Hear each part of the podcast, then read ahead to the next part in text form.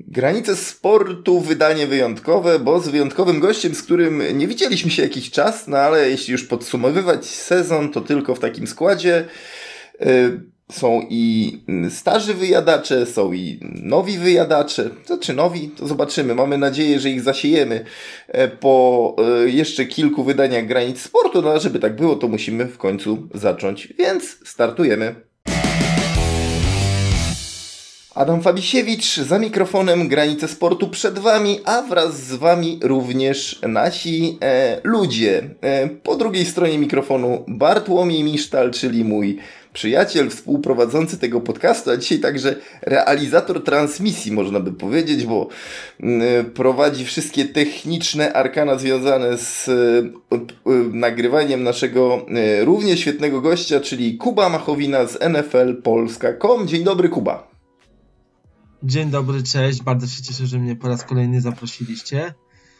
No i co, jedziemy z tym podsumowaniem sezonu. Bardzo y, słusznie i z zapałem do tematu podchodzisz, bardzo nas to cieszy. Podsumowanie sezonu y, musiało być, chwileczkę na siebie faktycznie czekaliśmy, ale na y, ważnych, dobrych gości zawsze warto poczekać i mamy pewność co do jednego, że to był sezon z wielu przyczyn wyjątkowy.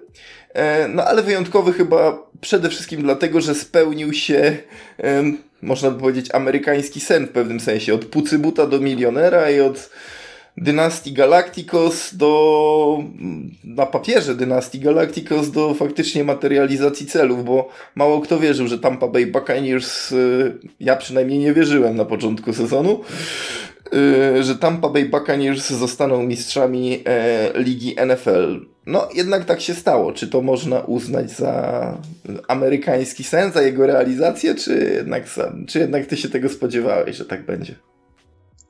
Zdecydowanie tak. Jest to amerykański sen. Yy zawsze pisząc o, nie tylko o futbolu, ale też o koszykówce i kiedyś o piłce nożnej, podkreślam, że jakby domeną dziennikarstwa powinno być to, że jest się bezstronny obserwatorem i dziennikarz powinien coś opisywać, wyciągać wnioski, a nie kibicować. Ale tak muszę przyznać szczerze, że żadna z drużyn, które zagrały w tym roku w Super Bowl, to nie są zespoły, którym kibicuję, ale cieszę się, że wygrała akurat Tampa. A dlaczego? Ponieważ... Yy, jeśli drogi Patryka Mahomesa i Andy'ego Rida się nie rozejdą, ta drużyna jest w stanie osiągnąć taką dominację jak kiedyś Chicago Bulls w NBA, w erze Jordana.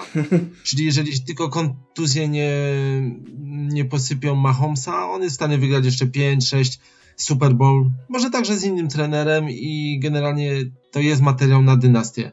A czemu się cieszę, że Tampa wygrała? Bo to jest naprawdę materiał na hollywoodzki na hollywoodzki film. Y, ja się śmieję, że to jest taka troszkę zbieranina jak y, ta seria Niezniszczalni z Sylwestrem Stallone, że po prostu wepchano tam wszystkich bohaterów kina akcji lat 80. i tak trochę wyglądała Tampa. Y, młodzi, świetni zawodnicy plus cała masa weteranów. Tom Brady, Rob Gronkowski i Antonio Brown.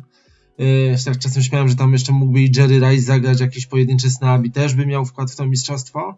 Fajnie, że oni zdobyli ten tytuł jako pierwsza drużyna przed własną publicznością zagrała w Super Bowl. Nie wiem, czy się, czy ten, y, czy ich sukces jest możliwy do powtórzenia w przyszłym roku, ale fajnie, że wygrali w tym roku. Na pewno powstanie o tym jakiś dobry hollywoodzki film. Bartku, wiesz, z tych emocji, z wrażenia chyba e, zapomniałem się z tobą przywitać. Cześć. Tak, zapomniałeś, zapomniałeś właśnie. Cześć, witam Ale wszystkich. To wiesz, tyle, tyle, tyle, tyle emocji do przekazania, tyle, tyle rzeczy. Byłem tak zaaferowany faktem, że Kuba w końcu do nas zawitał i tak koniecznie się skoncentrowałem na tym, żeby przekazać, jak doniosłą rolę dzisiaj masz w podcaście, że zupełnie mi to wyleciało z głowy, ale się nie gniewaj. No a skoro już o rolach filmowych, do których nawiązał niejako e, Kuba, no to wiemy, do, dobra, sy, idąc tym tropem, Sylvester Stallone, no to Tom Brady. Okej. Okay. A kim by był e, w Niezniszczalnych Antonio Brown według ciebie? Dolphem Lundgrenem. I, I to, drodzy słuchacze, chyba nie był komplement.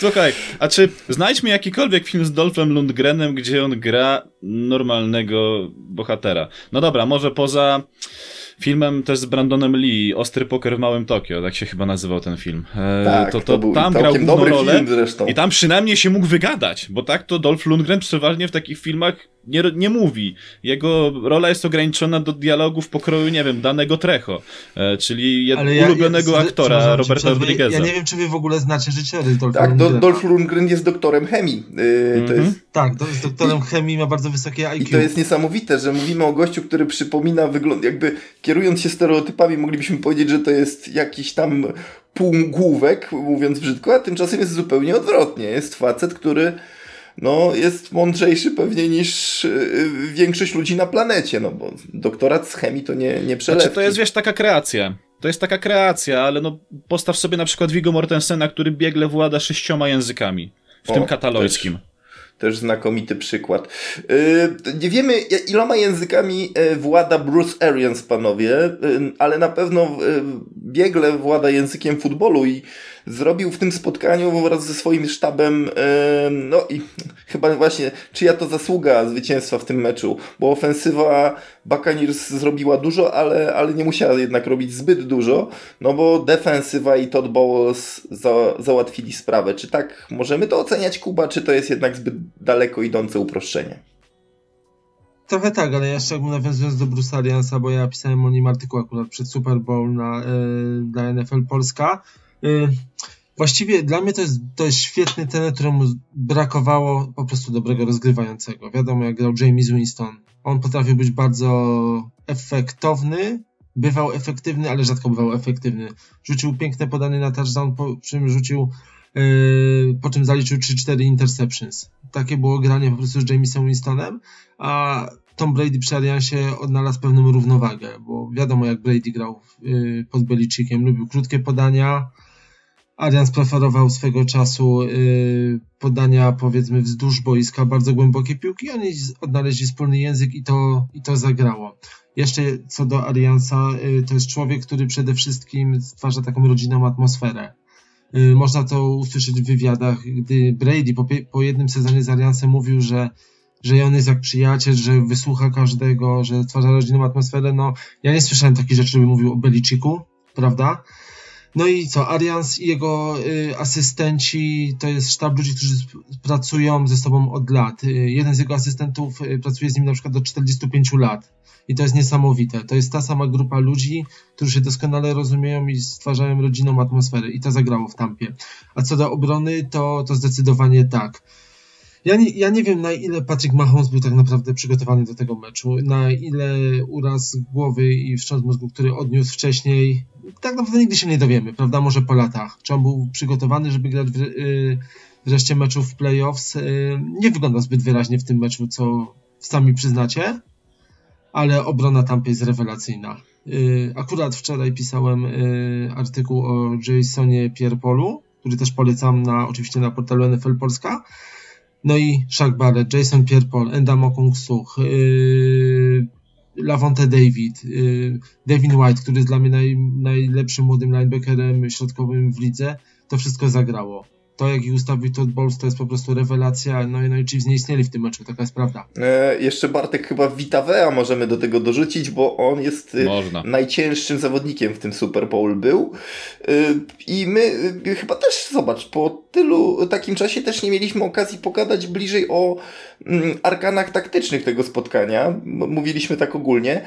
E, w tym, w tym meczu, czy ty uważasz, że e, Mahomes wyglądał niewyraźnie? Po, podzielasz to zdanie Kuby, czy to może jednak kwestia po prostu tego, że no nie miał zbyt dużo przestrzeni, no bo linia ofensywna też panowie była e, fatalna w tym spotkaniu po stronie Chiefs. Wiemy, można się tłumaczyć, nie ma czterech z pięciu podstawowych w linii, e, nie ma Erika Fischera, czyli człowieka, który kryje twoją ślepą stronę, no i tak dalej, i tak dalej, ale mimo wszystko wydawało się, że Mahomes robił co mógł, wychodził z siebie trochę, żeby te piłki w najbardziej nietypowych sytuacjach dochodziły do e, swoich zawodników, a tymczasem tak się nie działo. Jak, to, jak ty to Bartek widzisz? Znaczy, od niedawno mignął mi przed oczami, ja to lubię, jak mi miga przed oczami co chwila, jakiś nagłówek z ESPN-u odnośnie do, tym razem to był nagłówek odnośnie do udawania fauli przez zawodników NFL. Ja podejrzewam, że akurat y, Michael Thomas nie udawał z tym, że miał dwa urazy i to poważne i dlatego trochę kulał receiving w Saints, ale jeżeli chodzi o Mahomesa, no to on od razu został skierowany do szpitala po tym Super Bowl. Więc y, prawdopodobnie, bo tam chyba o jakąś kontuzję palca chodziło u stopy. Tak, tak, tak, tak. tak, tak więc, tak. Więc, prawdop- więc wtedy pojechał i pewnie mu tego palucha zgilony to zgilotynowali, żeby już nie musiał nie, go boleć. Bez żartów, bez żartów, no, Bartek. No dobrze, dobrze. Słuchaj, można doczepić, wszystko można doczepić, doszyć i tak dalej. Um... Tak, tak, tak, ja przepraszam ci przerwę. Ja też nie lubię takich y, typowo powiedzmy dziennikarskich sensacji, że nie wiem, Mahomes krzywo popatrzy, to już y, ma problemy po prostu natury mentalnej, bo tak czasem działa dziennikarstwo, nie tylko w Stanach, ale też w Polsce i wszędzie właściwie, no ale coś, coś z nim było nie tak. Czy to były, czy to były pozostałości urazu głowy, czy to była ta właśnie kontuzja, mówi się, że będzie miał operację, prawda, teraz tego mhm. palca. No nie wiem, no nie wyglądał y, do końca jak Patrick Mahomes i jeszcze tak mi przyszło do głowy, że to dla niego bardzo dobrze, że tak za przeproszeniem dostał w dupę, ponieważ jemu za wszystko, wszystko za łatwo przychodziło w tej lidze. To prawda. On tak troszkę, on tak troszkę wychodził jakby, mm, nie wiem, dwudziestolatek gra z dziesięciolatkami na boisku, prawda? Tak. Mhm. To jest dla niego bardzo fajny, zimny prysznic i pokazuje mu to, że jednak nie wszystko w tej lidze będzie mu podane na tacy. Oczywiście on ciężko pracuje. Nie chciałem, żeby, tak, żeby to tak zabrzmiało, i że nie, że nie w każdym roku Chiefs będą gładko wygrywać. Mm. Ciężka praca przed nimi, żeby wrócić tam, gdzie byli rok temu i Tampa wspaniale im to pokazała, że, że jednak ciężko jest wygrać w NFL, ciężko wygrać powtórzyć, y, powtórzyć wygrane w Super Bowl rok po roku. No znaczy, tak. Też y, y, muszę powiedzieć, że on musi na ten swój nowy kontrakt zapracować, bo chociażby ostatnie wydarzenia z NBA pokazują, że Damian Lillard pracuje na to, żeby ten najlepiej opłacany kontrakt y, wśród sportowców na świecie y, się zwracał y, dla ekipy tak. Blazers, tak. no bo jeżeli on game winnerów rzuca jak na zawołanie i to jest częstotliwość chyba tam ponad 80%, no to warto jednak dawać te 47 milionów dolarów dla takiego zawodnika, e, bez względu na to, jak Portland sobie radzi bądź nie radzi. A tutaj z Mahomesem jest tak, że on dostał ten monstrualny kontrakt, cały świat w ogóle e, gruchnęła informacja to na całym świecie. Środowisko piłkarskie było oburzone, nie wiem dlaczego. Środowisko ja całe, całe, jeżeli chodzi o sportowe, było z jednej strony zachwycone, z drugiej strony zastanawiali się, po co dawać takie pieniądze jednemu zawodnikowi. Później mówiło się o wpływach ekonomicznych na takie coś, e, że jednak ci zawodnicy dostają za dużo, nie jest to rentowne. E, ja nie wiem, jak to wyglądało na przestrzeni całej ligi, jak ekonomicznie um, NFL teraz pochulała, no patrząc przez pryzmat Super Bowl, miałbym pewne spostrzeżenia, bo skoro wychodzi sam The Weekend i niestety mam tylko przez ostatnie 3 minuty efekt wow, e, to, to chyba świadczy źle o tym i o tym, że no niestety finansowo ta liga w tym sezonie nie do końca sobie poradziła, ale e, z drugiej strony, no Mahomes musi po prostu na to sobie zapracować. To nie jest tak, że on się uśmiechnie ładnie do reklamy State Farm razem z Aaronem Rodgersem i będzie wszystko cacy, e, ale no, coś musi jeszcze więcej dać od siebie. I już zimny prysznic był w momencie, kiedy Las Vegas Riders dali w kość Kansas City Chiefs. I ja wiedziałem, że przez, taki, przez, przez pryzmat takich spotkań, e, gdzie nie wiadomo jak podejść do drużyny z Riders, e, ta, ta ekipa kopie Chiefs na kwaśne jabłko. Wcześniej jeszcze Chargers sprawiają ogromny problem i dopiero po dogrywce Chiefs wygrywają, to w tym momencie rodzi się pytanie, czy aby na pewno my wszyscy myśleliśmy o Kansas na takiej zasadzie, że oni grają na pół gwizdka, oni sobie mogą na to pozwolić, bo tam jest tak ogromny potencjał talentu. No wiecie, potencjał talentu, potencjał talentu, ale masz jedno spotkanie na, nawet do wygrania i dajesz ciała. I to w najgorszym możliwym momencie. Więc Chiefs, no niestety, mm, już wiedzą sami, że nie wszystko im przyjdzie tak łatwo, bo stając przed takimi. Jeszcze, wie, jeszcze Y, tak, przepraszam, że przerwałem kolejny raz. Wybacz, jeszcze jedna sprawa. Mahomes się powinien y, przyzwyczaić do tego, że teraz już będzie tylko ciężej, bo jego monstrualny kontrakt, kontrakt zje bardzo dużo pieniążków z salary cap i generalnie no, nie będzie zawsze stać tej drużyny na to, żeby zatrudniać mu tylu świetnych partnerów. Poza tym też po drugiej stronie był e, ponad 40-letni Brady. Później mieliśmy e, Gronkowskiego, który jest w moim wieku, 89 rocznik. E, mieliśmy Antonio Brauna, który miał wzloty i upadki, znaczy bardziej upadki w zeszłym sezonie, a teraz powiedzmy taki wzlot. E, więc to są wszystko ludzie, którzy no trochę wygrali e, w tej, w tej lidze. Znaczy, trochę to mało powiedziane, no bo Gronka to już jest czwarty pierścień, Brady'ego siódmy, Antonio Brauna to już jest drugi pierścień, więc y, no mamy tutaj jednak wyjadaczy, mamy doświadczoną ekipę, a po drugiej stronie no, Adam już wspominał w zeszłym podcaście o Travisie Kelsim, że on jednak robił co mógł, no ale nie zrobił, no po, w momencie, w którym Mahomesowi nie, nie szło, to w zasadzie on był takim X-faktorem, który mógł gdzieś tam napędzać się drużynę Chiefs, a tak się finalnie nie stało, no bo gdzie był Cheetah? Gdzie była cała reszta ekipy Chiefs? No, no niestety Andy Reid nie miał odpowiedzi na to, co miał Bruce Arians do, do zaprezentowania, a może po prostu zeżarła ich presja tego, że grali po raz pierwszy na wyjeździe. Jako, tak. Tak, tak, zgadzam się z tym, no i też, e, też trzeba jakby... To nie jest przypadek, e, że touchdowny zaliczali właśnie gracze, czy starzy wyjadacze z NFL. Po prostu Gron Gronkowski, on zaczął bardzo wolno sezon, ale w końcówce wystrzelił pięknie. Jak Zidane. Tak, tak, dwa touchdowny w Super Bowl, jakby to była piłka nożna, to by dostał złotą piłkę. Dokładnie. Nie, nie wiem, panowie, czy, czy, czujecie, ale przeszli, przechodzimy gładko do podsumowania, bo już tak e, żeśmy w te rejony zaszli. No bo trzeba ten sezon podsumowywać. Oczywiście Super Bowl jest najważniejszym wydarzeniem, zwieńczeniem tego wszystkiego, co dzieje się mm, przez cały sezon, ale to był sezon dziwny. Oczywiście pandemia, oczywiście szereg innych rzeczy. Mm, niemniej jednak. E, dużo się zadziało. Wielkie powroty typu Ben Redlisberger, który o którego się obawialiśmy, a okazało się, że grał naprawdę kawał sezonu. Y, historie z Houston Texans i z tym, jak ten klub się koncertowo rozpadł, można by powiedzieć, w jeden sezon.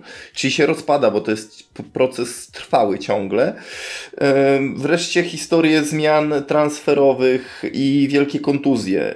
Od czego zaczniemy? Kuba, do wyboru, do koloru.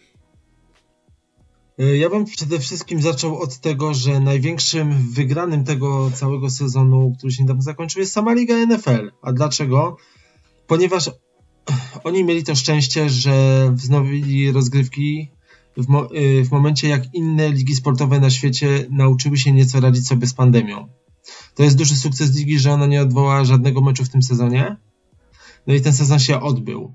Oni y, wiem, że jeśli dobrze pamiętam, y, Liga ściśle współpracowała na przykład z Bundesligą, od której brali know-how, jak sobie radzić y, właśnie z koronawirusem i z pewnymi obostrzeniami.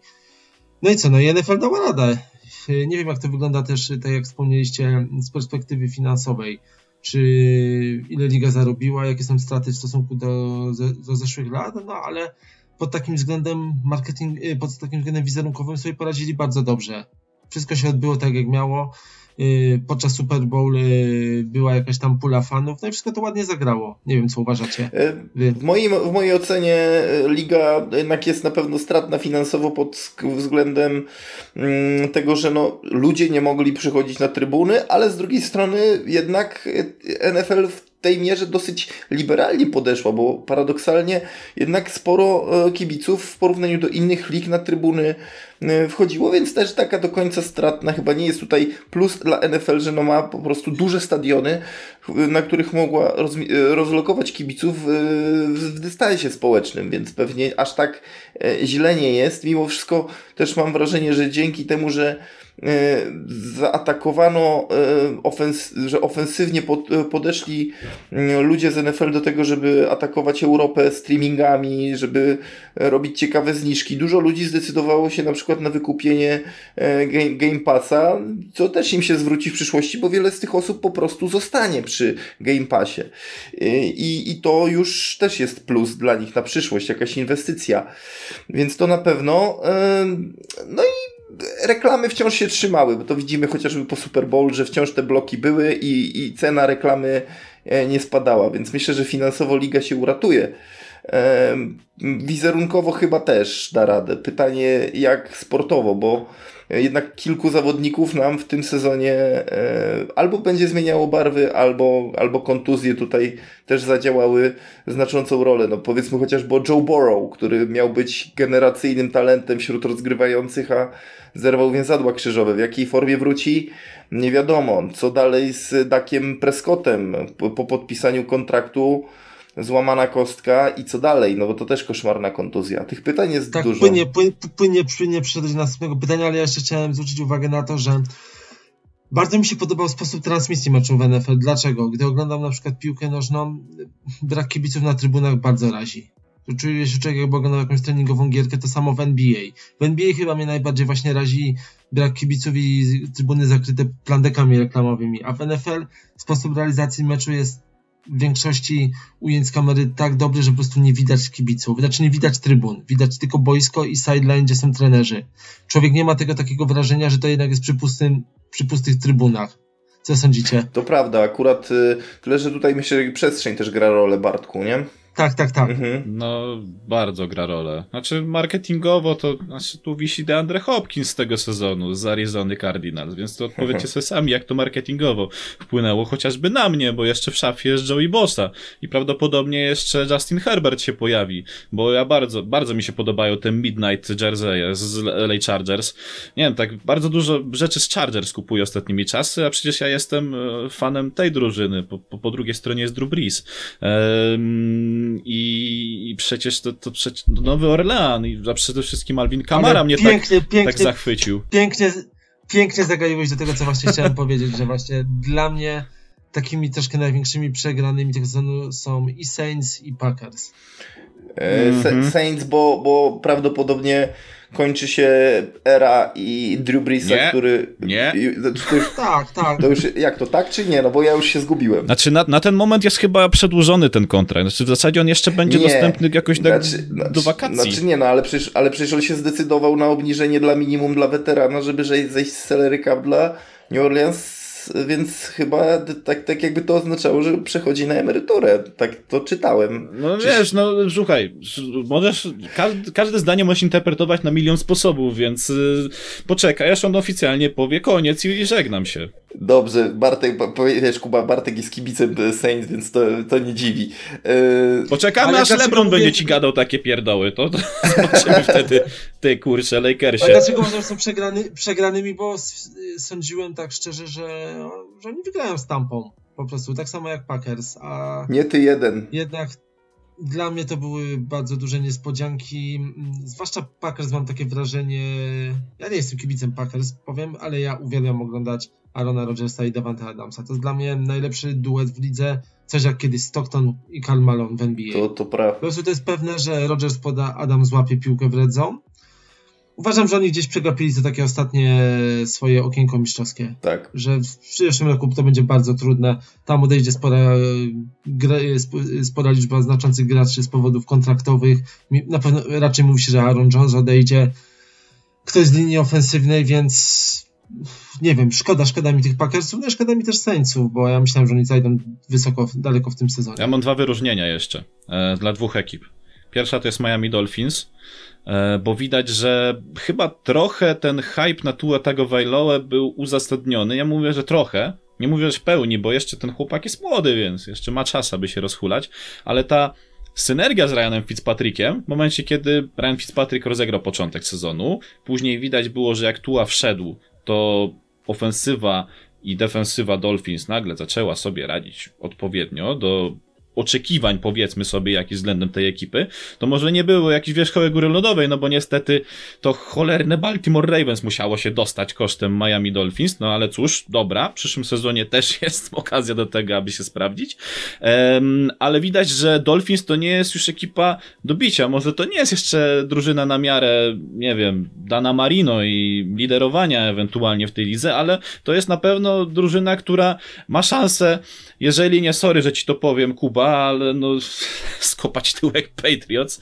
e, w swojej, w swojej dywizji i razem z Buffalo Bills gdzieś tam tworzyć e, trzon tej e, dywizji, to jest AFC East, tak? Tak. Tak, AFC. No właśnie, to, to, to tam akurat mogą e, robić duże rzeczy, pod warunkiem, że taką formę utrzymają. No i ciekawe, co właśnie z Ryanem Fitzpatrickiem się stanie, no bo wiek wiekiem, ale widać, że jemu akurat im starszy, tym lepszy. No jemu wiek służy. A druga ekipa, którą chciałem wyróżnić, myślę, że też się zgodzicie, to Cleveland Browns. No, kto się spodziewał, że akurat oni, jeszcze osłabieni e, przez kontuzję Odela Beckhama Juniora, tak fantastycznie wejdą do playoffów i jeszcze, no, ja widziałem już ich klepiących e, w rundzie dywizyjnej Chiefs. To już było, no mm. to, tutaj detale w zasadzie zaważyły o tym, że no, no akurat to Kansas przeszło dalej, ale Cleveland byli o mały włos od tego, aby sprawić sensację i to oni by zagrali e, w, jako, mistrz, jako potencjalni mistrzowie konferencji, a nie właśnie drużyna z Kansas. Tak, ty... tak, zgad tak, zgadzam się. Cleveland Browns to jest bardzo fajna niespodzianka. To jest drużyna, która no, właściwie ma wszystko, co jest potrzebne do osiągnięcia sukcesu. Jeżeli będą dalej grać w tym składzie, to będą szli do góry. Tam trener zrobił świetną e, robotę, no i ja przyznam szczerze, że jestem dużym fanem Milesa Garreta. No oczywiście on miał tam problemy dyscyplinarne, wszyscy pamiętamy jak e, chciał zabić kaskiem Masona Rudolfa z Pittsburgh Steelers, tak? Dobrze tak, pamiętam? Masona Rudolfa, tak. ale to ciekawostkę wam powiem, zanim przejdziemy dalej, bo czas nas nagli, ale to tak szybko. Ja pamiętam, jak e, Miles Garrett powiedział po tej sytuacji, że on po tym wyjechał do Tanzanii, do y, miejsca, w którym patrzył, jak kobiety gołymi rękami kopią w piasku w poszukiwaniu wody i nabrał nowego szacunku do życia i zmienił swoje podejście. No, taka Ron. No i oby tak było, bo to jest kawał y, obrońcy, no i ma papiery na to, żeby też wygrać jakieś swoje jedną lub dwie statuetki najlepszego defensora roku kiedyś. Zdecydowanie. A czy takie szanse będą mieli e, wiesz, myślę, że to, to a propos moich wyróżnień też możemy powiedzieć. Ja mam wyróżnienie negatywne, bo chcę też, żebyście szybko panowie się do tego odnieśli. Houston Texans, czyli przykład koncertowo zepsutej organizacji w jeden sezon, która może się przez chyba jednego człowieka no, przez dwa sezony powiedzmy roznieść w pył, mam wrażenie. No bo e, stracili Deandre Hopkinsa, czy w zasadzie go oddali za darmo po poprzednim sezonie. W tym sezonie Deshaun Watson niezadowolony, chce odejść i pewnie zaraz odejdzie. E, no i oczywiście ikona klubu, J.J. Watt. Już go też w Houston nie ma. Jak to skomentować? Krótko proszę. Katastrofa. Okay, to... Okej, okay, to, to może ja uwielbiam J.J. Watt, dla mnie jest to jeden z moich ulubionych graczy w NFL tak jak rozmawialiśmy przed, y, jeszcze przed nagrywaniem, niedawno napisałem o nim artykuł. Dla mnie to jest takie bijące serce Teksasu, nie tylko Houston, Texas i nawet jeśli, nawet, y, już, nawet, już nie nawet, no, prawda, gdy zmieni klub, bo już teraz jest bliski podpisania umowy z jakąś nową ekipą, to i tak będzie kochany w Teksasie i zostanie tym bohaterem y, stanu Teksas po wieki. Y, jedyne, co się udało Houston Texans y, w ciągu tych dwóch lat, to jest fajne zachowanie w momencie, gdy JJ poprosił, żeby go zwolnić z kontraktu. To nie było to polskim wzorem, że by pewnie go dano do klubu Kokosa i chciano wyciągnąć jak najwięcej za niego. To fajnie się właściciele zachowali, pozwolili mu odejść, zrobił swoje, zasłużył się dla tej organizacji, no i może szukać szczęścia gdzie indziej, pewnie w Green Bay Packers. A co do Billa O'Briena i tego, jak koncertowo rozwalił tą ekipę, to powinno się to wszystko jakoś e, zebrać w spójną całość, e, napisać o tym książkę, zrobić film i pokazywać wszystkim menadżerom na świecie, nie tylko tym sportowym, jak nie prowadzić organizacji. I kogo nie zatrudniać jako head coacha. Kogo nie zatrudniać. Yy, tak. Bartek, masz coś do dodania w tej kwestii? Mm, w tej kwestii nie, ale się zastanawiam, gdzie powędruje Matt Patricia i czy jakakolwiek jest to, to są pytania najważniejsze dla mnie. Gdzie Matt Ale było przecież, był tweet kogoś z organizacji Patriot, że Matt Patricia wróci do Patriot. Że wróci, tak. W jakiejś roli jednego z asystentów Belichicka. Dobra, to już jedno pytanie odpowiedziane. koordynator, tak. Ale mhm. teraz tak, drugie. Czy w NFC będzie drużyna, która będzie miała dodatni bilans na koniec sezonu regularnego? To jest też bardzo ważne pytanie. E, I trzecie bardzo... I trzecie bardzo ważne pytanie, e, jak bardzo w Los Angeles musieli nie lubić Jareda Goffa, że go oddali za Matthew Stafforda? A dobry ruch dla Rams moim zdaniem. Tak, Akurat bardzo Matt dobry. Stafford to jest kawał gracza. Ja tam się z tego cieszę. Ja dorzucę do tego jeszcze jedno pytanie, jak Carson Wentz poradzi sobie w Indianapolis Colts. Y, a te pytania oczywiście kierujemy do naszego eksperta, Kuby. Słucha, słuchamy Cię, Kuba. Yy, więc tak, obstawiam, że w NFC w przyszłym roku zdecydowanie dodatni bilans będzie miał Washington Football Team. znani kiedyś jako Redskins, powiedzmy to głośno, ale już tak całkiem poważnie jest to... Colts, ja jestem wielkim fanem. Colts, mój ja drogi. Jestem, ja jestem wielkim fanem tej drużyny, to jak oni wyglądają w obronie, jeśli, jeśli poprawią jeszcze taką konsystencję w tej defensywie, to, to, to będzie to świetna drużyna. No, brakuje im quarterbacka. No. Alex Smith wykonał kawał roboty z tym, żeby wrócić w ogóle po tej strasznej kontuzji, jaką odniósł, no ale to nie jest materiał na gościa, który poprowadzi gdzieś tam drużynę dalej. Oni potrzebują quarterbacka. Jeśli ten popularny na przykład Taylor Heineken, Heineken jak na niego mhm. mówią, Heineken się rozwinie, to jak najbardziej, ale no też powinni pokombinować w drafcie, może się przesunąć w górę, żeby jednak zdobyć jakiegoś dobrego quarterbacka. Jeśli będą mieli dobrego rozgrywającego, to reszta puzli jest na odpowiednim miejscu, żeby iść dalej, yy, więc obstawiam, że oni będą mieli dodatni bilans. No i Dallas Cowboys, no Dallas Cowboys na papierze co roku są zawsze jakimś tam faworytem, a jak to wszystko wychodzi w praniu wiadomo, no ale nie sądzę, że mieli drugi tak słaby sezon z rzędu. Mhm. Myślę, że Dak Prescott wróci po tej kontuzji. Nie wiem, czy w jakiej będzie formie, no ale jest to świetny rozgrywający moim zdaniem, no i, no i powinien tę drużynę prowadzić do playoffu. A jak tam Chociaż jeśli chodzi o Dallas Cowboys, to nigdy nic nie wiadomo. Yy, możesz A jak tam Matt Stafford sobie poradzi twoim zdaniem w e, Rams? Matthew Stafford, Stafford jest dla mnie jednym z najbardziej niedocenianych quarterbacków NFL i bardzo się cieszę, że go dosłownie uwolniono z Detroit, to całkiem jakby go wypuścili z Alcatraz. On myślę, że pokaże po prostu w Rams na co go stać. No i takiego quarterbacka właśnie brakowało tej drużynie. Ja nie jestem absolutnie żadnym fanem Jareda Goffa. Y, ten jego wielki kontrakt, jaki podpisał w Rams, to było, jest, jest po prostu przereklamowany. Na fali, na fali finału Super Bowl, znaczy na fali Super tak, Bowl, fali... taki y, kazus y, oczywiście Ravens i ówczesnego quarterbacka Joe Flacco, tak? On też podpisał przed Super tak. Bowl i wszyscy potem żałowali. No i ostatni gracz, o którym musimy chyba powiedzieć dwa słowa, czyli Carson Wentz w Indianapolis Colts. Dobry ruch? Powiem, Super. To jest bardzo dobry ruch, bo jeżeli Carson Wentz yy, ma, jeśli w ogóle jeszcze znaczyć coś w NFL i odpalić ponownie, no bo on miał dobre momenty w Filadelfii, to jest to właśnie Indiana. Pod, yy, on bardzo dobrze grał pod okiem Franka Reicha, który był koordynatorem ofensywy, jeśli, się, jeśli dobrze pamiętam, w Filadelfii. No i wtedy Wentz bardzo dobrze grał. Tam jest więcej, tam jest też yy, Mike Groch, który jest trenerem wide receiverów Colts. On także pracował z Wentzem. Wentz ma opinię gościa, który źle znosi, jeżeli trener prowadzi go ciężką ręką. Mhm. On się po prostu łamie i gubi, a Frank Reich ma podobno do niego taki troszkę ojcowski stosunek, taki father figure, jak to mówią Amerykanie i ja myślę, że on odpali w tych Colts. Super. Jemu, on ma bardzo dobre momenty, Wentz, jemu brakuje troszkę pewności siebie i właśnie tej takiej konsystencji. On zagra dwie piłki świetne, po czym następnej próbie zrobić coś takiego jak James Winston y, w Tampie. No. Jeżeli, on, jeżeli on będzie bardziej stały w tym, co robi i będzie miał, czuł to poparcie trenera i to wszystko dostanie w kolcu, umówmy się, on ma szansę odpalić. A Indiana, no Indiana jest to zespół, który w każdej formacji jest dla mnie świetną ekipą i mogą iść tylko w górę. Oni mają chyba dla mnie najlepszy duet y, running backów w lidze, bo Jonathan Taylor będzie absolutną mega gwiazdą, co już pokazał w pierwszym sezonie, mimo, mimo takiego wolnego początku, a jego jakby zmiennik, zresztą też złe słowo, Nahim Heinz, jest takim bardzo bym powiedział dual treat running back. On świetnie łapie piłki, coś, może oczywiście zachowując pe, y, pewne proporcje jak Alvin Kamara.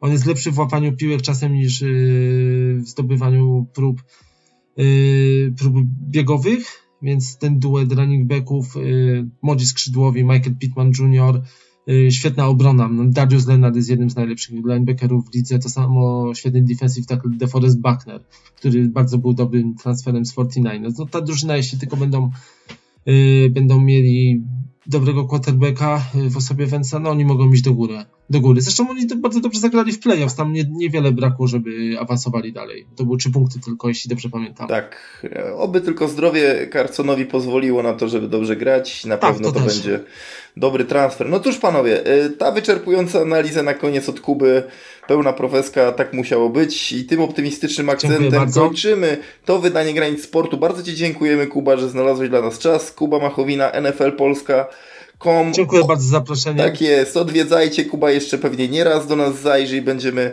o NFL rozmawiać. A może i nie tylko o NFL, bo coraz więcej wątków koszykarskich tu się nam w podcaście pojawia. Więc... Ja z chęcią o NBA też porozmawiam. Więc kto wie, jest y, to melodia przyszłości. Był też Bartek Misztal. Dzięki Bartku za Twoją dzisiejszą e, filmową posługę.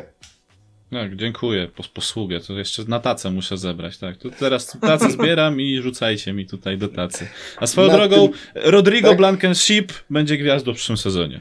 Już Cie jest. Ciekawe, czy zmieni oprawki na przyszły sezon.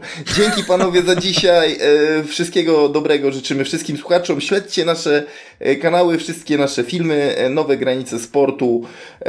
Już za tydzień tego też się możecie spodziewać, a za dzisiaj dziękujemy. Adam Fabisiewicz, Bartek Misztal, Kuba Machowina. Do usłyszenia. Dziękuję. Na razie.